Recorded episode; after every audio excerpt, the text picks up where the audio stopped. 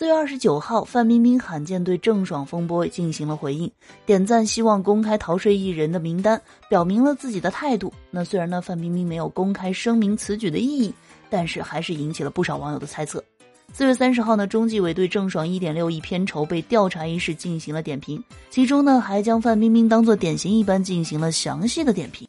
那对此呢，范冰冰疑似在社交平台回应了两次风波的心路历程，表示这个世界本来就是不公平的。当你认为不公平时，你要觉得这些都是正常的；而当你认为公平时，你要觉得自己是幸运的。那虽然说呢，这句鸡汤没有明确的表达含义，但是很多网友呢把它解读为这是范冰冰在表达唯独自己遭受到惩罚的不满。同时呢，网友还发现，在范冰冰弟弟范丞丞最新作词作曲的新歌当中呢，似乎在为自己的姐姐范冰冰喊冤，表示背后没有背景。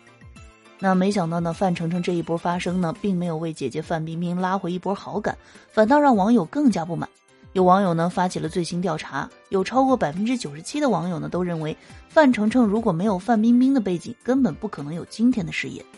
那作为犯错的艺人，为什么还能够如此理直气壮的公开表示不公平呢？虽然呢，在这一次的风波当中，郑爽的口碑从巅峰滑落到谷底。而范冰冰呢，才刚刚回温的人气，也再次因为这一番言论而重新被网友和大众反感。